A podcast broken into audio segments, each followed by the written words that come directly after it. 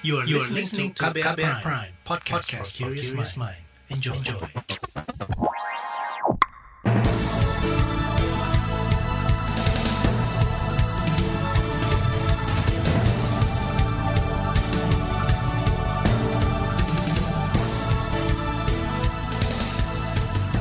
Selamat pagi saudara, senang sekali kami bisa menjumpai Anda kembali melalui program Buletin Pagi edisi Kamis 21 Oktober 2021 bersama saya Naomi Liandra. Sejumlah informasi pilihan telah kami siapkan di antaranya. Komitmen reformasi Polri kembali dipertanyakan. Jokowi ingatkan daerah waspadai peningkatan kasus corona. Ratusan desa di Banyuwangi rawan banjir. Inilah Buletin Pagi selengkapnya. Terbaru di Buletin Pagi. Kinerja kepolisian kembali mendapat sorotan publik. Pasalnya banyak anggota Polri melakukan pelanggaran yang kasusnya menjadi perhatian masyarakat. Di antaranya kasus polisi membanting mahasiswa pengunjuk rasa di Tangerang, Banten pekan lalu. Sedangkan di Parigi, Sulawesi Tengah, Kapolsek setempat melakukan tindak asusila dengan memperkosa anak tersangka. Kelompok masyarakat sipil seperti LSM Kontras mendesak reformasi di tubuh Polri. Berikut pernyataan peneliti Kontras, Rozi Brilian. Seharusnya momentum ini bisa menjadikan satu namanya momentum perbaikan institusi secara menyeluruh gitu ya. Eh, Kapolri harus memegang satu kendali penuh gitu ya untuk mengevaluasi institusi ini agar kembali mendapatkan kepercayaan dari masyarakat. Peneliti Kontras Rozi Brilian menambahkan kinerja buruk kepolisian merupakan bukti gagalnya reformasi di tubuh Polri. Banyak kebijakan yang sudah tidak relevan tetapi masih dipertahankan selama bertahun-tahun. Rozi juga menekankan agar polisi berlaku lebih humanis karena paling sering berhubungan langsung dengan masyarakat. Beragam kritik ini ditanggapi Kapolri Listio Sigit Prabowo saat memberikan arahan kepada jajarannya selasa lalu. Sigit meminta setiap anggota yang melanggar dicopot dari jabatan. Tolong tidak pakai lama, segera copot PTDH dan kemudian proses pidana. Kapolres harus mampu menegur anggotanya yang di level polsek. Demikian juga Kapolda harus melakukan, langkah tegas terhadap anggota-anggota di bawahnya. Kalau nggak mampu, saya ambil alih. Dan saya tidak mau ke depan masih terjadi hal, hal seperti ini dan kita tidak mampu melakukan tindakan tegas. Kapolri Listio Sigit Prabowo menambahkan tiap pelanggaran yang dilakukan polisi bisa merusak marwah institusi. Pelanggaran itu juga merugikan anggota lain yang bekerja keras menjaga citra kepolisian.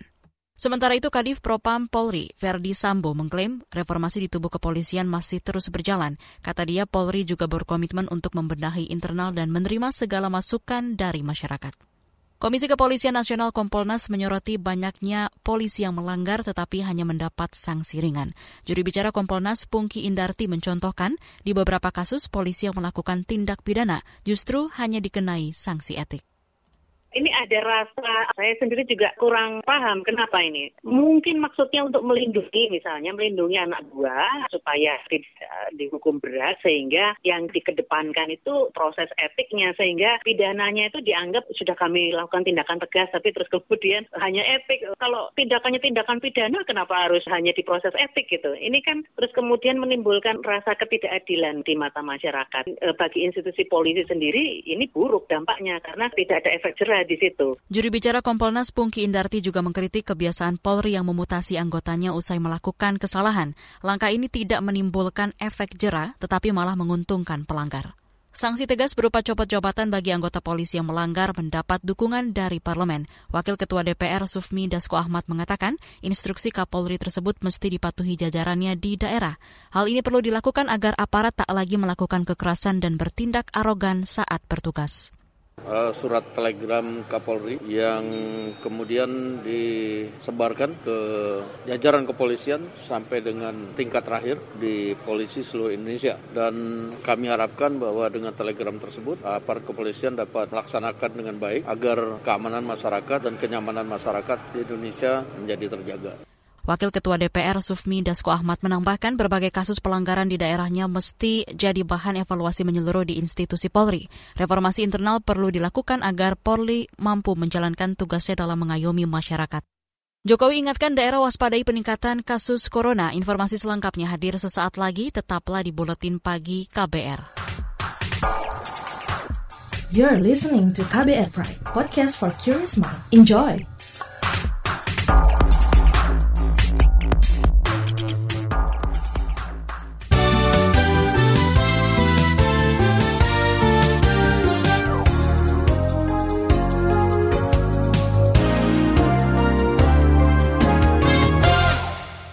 Presiden Joko Widodo meminta semua kepala daerah bersiaga menghadapi kemungkinan lonjakan kasus COVID-19. Jokowi menyinggung kenaikan kasus di sejumlah negara, terutama sejak sekolah kembali dibuka. Risiko serupa juga bisa dialami Indonesia, terlebih kini hampir seluruh sekolah menggelar pembelajaran tatap muka. Betul-betul cek betul bahwa kesiapan sekolah dalam menerapkan protokol kesehatan ini betul-betul di jalankan. Karena mengelola anak-anak yang terutama yang SD ini bukan hal yang mudah. Satu, dua mulai sudah ada yang terpapar lagi. Sehingga semua daerah saya harapkan juga kewaspadaannya terhadap ini. Karena beberapa negara kemarin merangkak naik juga dimulai karena pembukaan sekolah. Dan kita tidak mau itu terjadi. Itu tadi Presiden Joko Widodo saat membuka ekspo yang digelar Asosiasi Pemerintah Kabupaten Seluruh Indonesia atau APKASI kemarin. Jokowi juga meminta daerah memastikan kesiapan rumah sakit mengantisipasi ledakan kasus COVID-19. Presiden menekankan perekonomian memang harus segera pulih, tetapi perlu diimbangi dengan kesiapan sektor kesehatan. Pandemi COVID-19 mendorong lebih banyak perempuan bekerja. Hal ini terlihat dari kenaikan tingkat partisipasi angka kerja atau TPAK perempuan. Menteri Ketenagakerjaan Ida Fauzia menyebut, desakan kebutuhan hidup dan berkurangnya pemasukan dari kepala keluarga menjadi faktor utama makin banyak perempuan bekerja. Dari sisi angka, laki-laki memang masih lebih banyak. Namun dari sisi pertumbuhan, TPAK perempuan meningkat 1,32 bila dibandingkan tahun sebelumnya. Sedangkan TPAK laki-laki justru mengalami penurunan. Peningkatan jumlah angkatan kerja perempuan bahkan menyentuh angka 2 juta orang lebih tinggi dibandingkan sebelum pandemi COVID-19, yang hanya bertumbuh sebanyak 813 ribu orang. Kondisi pandemi menjadi salah satu penyebab meningkatnya jumlah pekerja perempuan di masa pandemi ini. Menteri Ketenagakerjaan Ida Fauzia menjelaskan meski angka perempuan yang bekerja terus meningkat, tetapi komposisi angkatan kerja tetap didominasi laki-laki. Dari sekitar 140 juta angkatan kerja, sekitar 80-an atau lebih dari separuhnya adalah laki-laki. Guna mendorong lebih banyak perempuan bekerja, pemerintah memberikan pelatihan khusus bidang kecantikan dan fashion pada program Kartu Prakerja. Menteri Agraria dan Tata Ruang Sofyan Jalil memerintahkan jajarannya meneliti dengan seksama setiap laporan tentang sengketa lahan. Sofyan beralasan tak semua aduan yang masuk, baik itu dari media sosial maupun pemberitaan, adalah kasus mafia tanah itu tidak semua mafia tanah. Kadang-kadang orang kecewa karena layanan BPN tidak memuaskan karena mungkin dokumennya tidak lengkap. Kadang-kadang kemudian karena sekarang lagi hot isu mafia tanah, dikatakan mafia tanah. Oleh sebab itu, kalau kasus-kasus seperti itu, kami sangat hati-hati untuk menyatakan apakah itu betul kasus mafia tanah atau tidak. Kita akan melakukan investigasi dengan akurat. Menteri Agraria dan Tata Ruang Sofian Jalil berjanji akan menindak tegas jajarannya yang melakukan pelanggaran. Ini untuk merespon aduan tentang layanan buruk yang diberikan pegawai di daerah. Sanksi berupa mutasi, pemberhentian sementara hingga pemecatan akan dijatuhkan sesuai dengan jenis pelanggaran. Pemerintah daerah diminta menyiapkan simulasi menghadapi ancaman bencana hidrometeorologi akibat La Nina. Sebelumnya, Badan Meteorologi, Klimatologi, dan Geofisika BMKG memperingatkan bencana ini berpotensi terjadi dalam beberapa bulan ke depan. Kepala Badan Nasional Penanggulangan Bencana BNPB, Gani Puarsito, mengatakan semua pihak harus bersiaga untuk mencegah korban jiwa. Siapkan rencana kontingensi dan laksanakan gladi dan simulasi dengan melibatkan seluruh stakeholder. Dan keempat, sosialisasikan kepada masyarakat mengenai kesiapsiagaan dan apa yang harus dilakukan sehingga dapat selamat bila terjadi bencana. Kepala BNPB Ganip Warsito juga meminta daerah menggelar rapat koordinasi kesiapsiagaan menghadapi potensi bencana hidrometeorologi. Daerah juga harus bisa mengidentifikasi resiko bencana dan menyiapkan sumber daya untuk memitigasi. Ketua Umum Partai Golkar, Airlangga Hartarto menargetkan partainya mampu mendulang banyak suara pada pemilu 2024. Kata dia, Golkar harus memenangkan pemilihan presiden, kepala daerah hingga pemilu legislatif. Hal itu diungkapkan Airlangga saat perayaan hari ulang tahun ke-57 Partai Golkar kemarin. Tentunya kemenangan itu akan dimanifestasikan dalam kemenangan pemilihan presiden, pemilihan legislatif, dan pemilihan kepala daerah Saya minta roadmap 2024, modal kemenangan dalam pilkada kita sudah dapatkan 62 persen. 62 persen ini harus dikonversi menjadi suara Partai Golkar, baik itu di Pileg, di Pilpres, dan dilanjutkan dalam pilkada nanti. Ketua Umum Partai Golkar Airlangga Hartarto menuturkan proses konsolidasi dan penggalangan opini akan dirampungkan tahun ini. Selanjutnya tahun depan partai beringin akan fokus turun ke daerah-daerah untuk sosialisasi calon presiden dan calon legislatif. Kita ke informasi olahraga dari ajang Liga Champions. Manchester United menang 3-2 atas Atalanta pada laga grup F di Stadion Old Trafford Kamis dini hari. Di babak pertama, Setan Merah tampil buruk dan kebobolan dua gol yang dicetak Mario Pasalic dan Mary Demiral. Baru di babak kedua, MU menyamakan kedudukan lewat gol Marcus Rashford dan Harry Maguire. Pada menit ke-81, tandukan Cristiano Ronaldo akhirnya membawa MU memenangkan laga. Di pertandingan lain, Barcelona berhasil mengalahkan Dinamo Kiev 1-0. Wakil Spanyol lain, Villarreal, juga mencatatkan kemenangan 4-1 atas Young Boys. Sementara itu, Bayern Munchen menang besar 4-0 atas tuan rumah Benfica. Adapun Chelsea pesta gol 4-0 saat menjamu Malmo. Sedangkan wakil Italia Juventus hanya mampu menang tipis 1-0 atas Zenit. Kita ke informasi mancanegara. Pembukaan kembali wisata Bali untuk turis mancanegara dipromosikan di Beijing, China. Dilansir dari Antara, Duta Besar Indonesia untuk China Jauhari Orat Mangun bahkan mengundang peserta resepsi diplomatik HUT RI ke-76 untuk bermalam di Pulau Dewata. Acara tahunan ini biasanya digelar di Beijing pada Oktober atau November dengan menampilkan atraksi tradisional khas Nusantara. Upaya tersebut demi mendongkrak wisatawan dari Cina untuk berkunjung ke Indonesia, terutama Bali. Tiap tahun sebelum pandemi, sebanyak 2,5 juta turis Cina mengunjungi Bali. Menteri Luar Negeri Malaysia Saifuddin Abdullah berpandangan ASEAN tak perlu membuat pernyataan bersama untuk menolak kerjasama trilateral antara Australia, Inggris, dan Amerika atau AUKUS. Dikutip dari antara, Saifuddin beralasan langkah itu belum mendesak sehingga penolakan cukup dikeluarkan masing-masing negara seperti yang ditempuh Malaysia. Saifuddin telah tiga kali mengirimkan surat keberatan resmi kepada AUKUS tentang rencana membangun kapal selam bertenaga nuklir tapi belum direspon. Di bagian berikutnya kami hadirkan laporan khas KBR bertajuk Pelanggaran Protokol Kesehatan di Sekolah. Nantikan sesaat lagi. You're listening to KBR Pride, podcast for curious mind. Enjoy!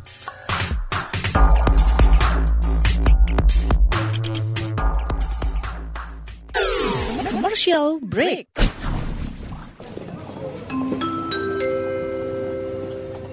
Mohon perhatian. Panggilan terakhir, penumpang Trending Air dengan nomor penerbangan WT0101 dipersilakan segera mendengarkan podcast What's Trending melalui Spotify.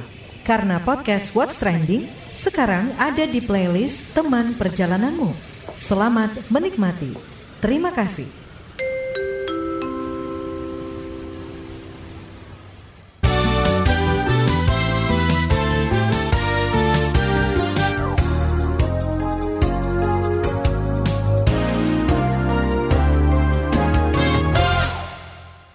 Anda masih bersama kami di Buletin Pagi KBR. Ribuan siswa dan guru dikabarkan positif COVID-19 saat kegiatan pembelajaran tatap muka di sekolah. Meski Kementerian Pendidikan menyatakan data itu tidak valid, namun data itu menjadi alarm tanda bahaya karena banyak pelanggaran protokol kesehatan saat pembelajaran tatap muka di sekolah. Berikut laporan khas KBR disampaikan Aika Renata.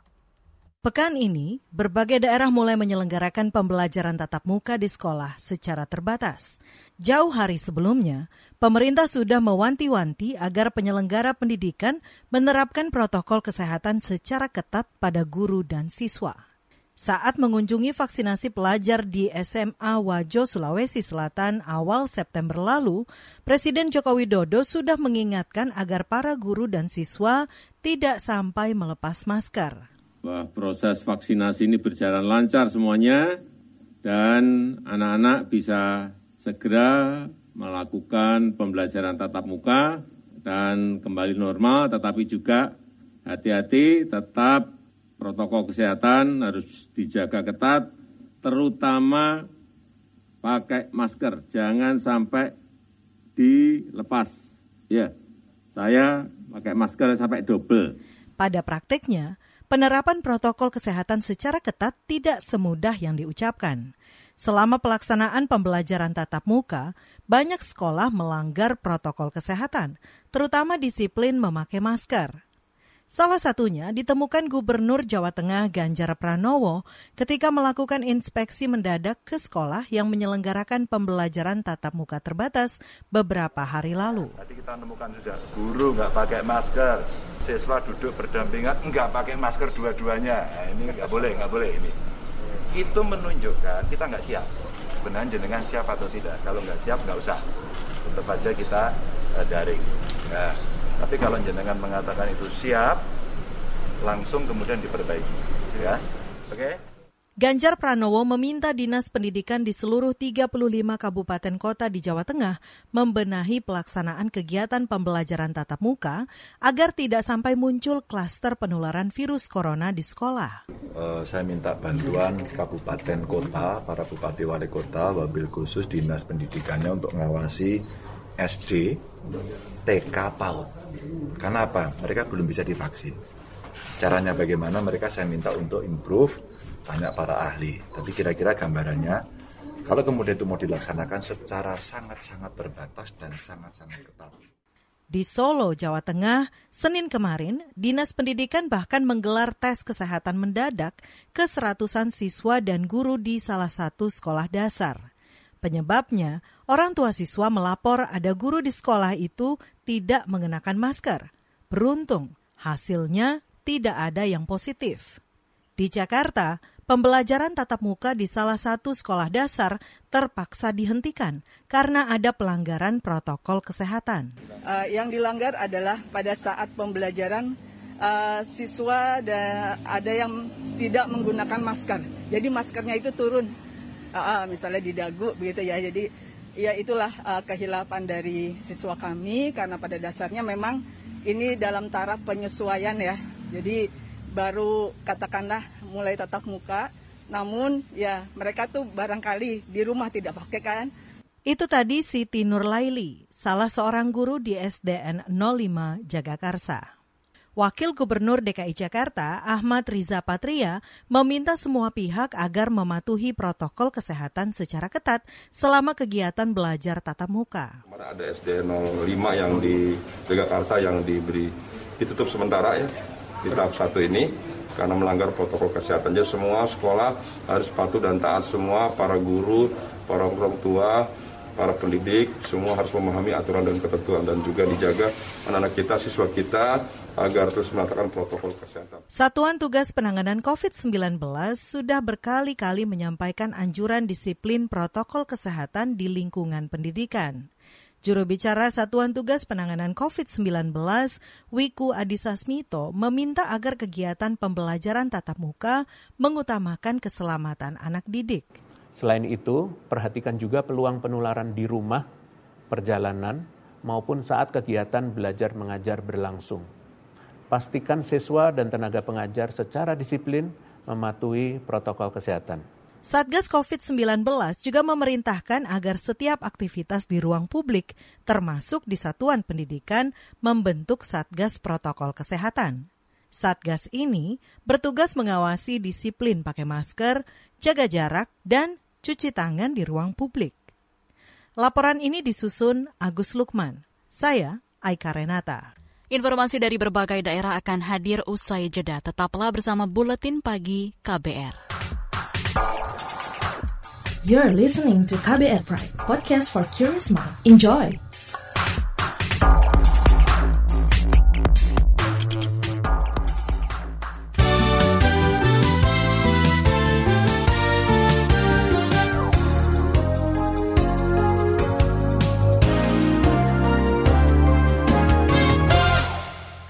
Inilah bagian akhir buletin pagi KBR. Ratusan desa di Banyuwangi, Jawa Timur rawan bencana banjir berdasarkan data Badan Nasional Penanggulangan Bencana BNPB. Hal itu disampaikan Kepala Seksi Pencegahan BPBD Banyuwangi Yusuf Am Yusuf Arif kemarin, yang meminta warga mewaspadai potensi bencana ini. Ada 183 hmm. kategori sedang. Ini kan melalui analisis dan pemodelan.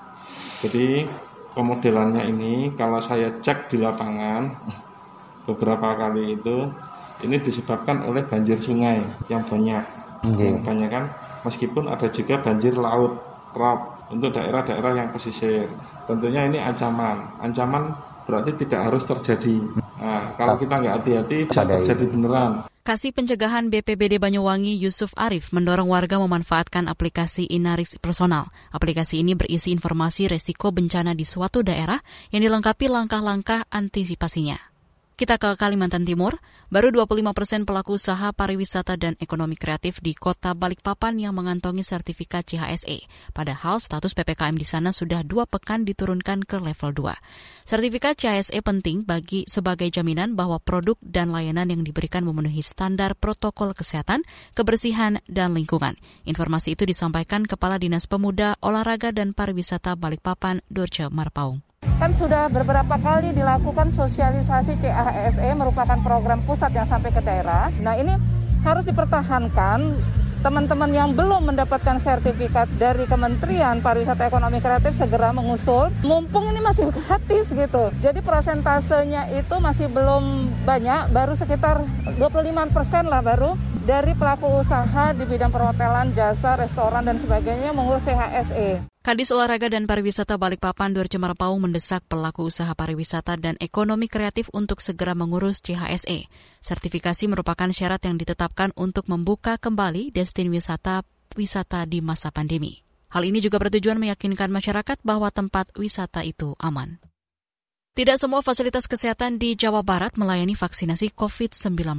Hal ini menjadi salah satu penyebab belum tercapainya target vaksinasi.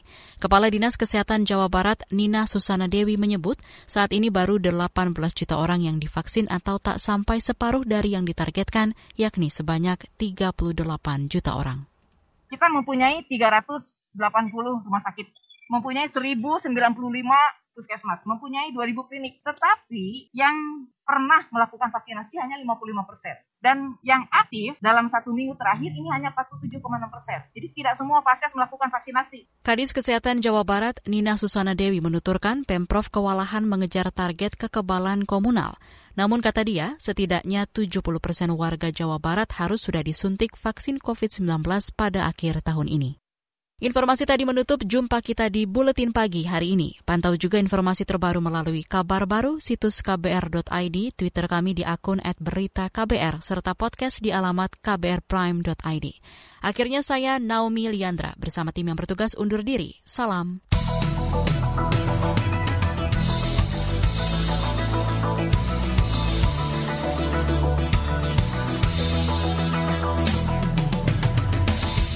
KBR Prime, cara asik mendengar berita. KBR Prime, podcast for curious mind.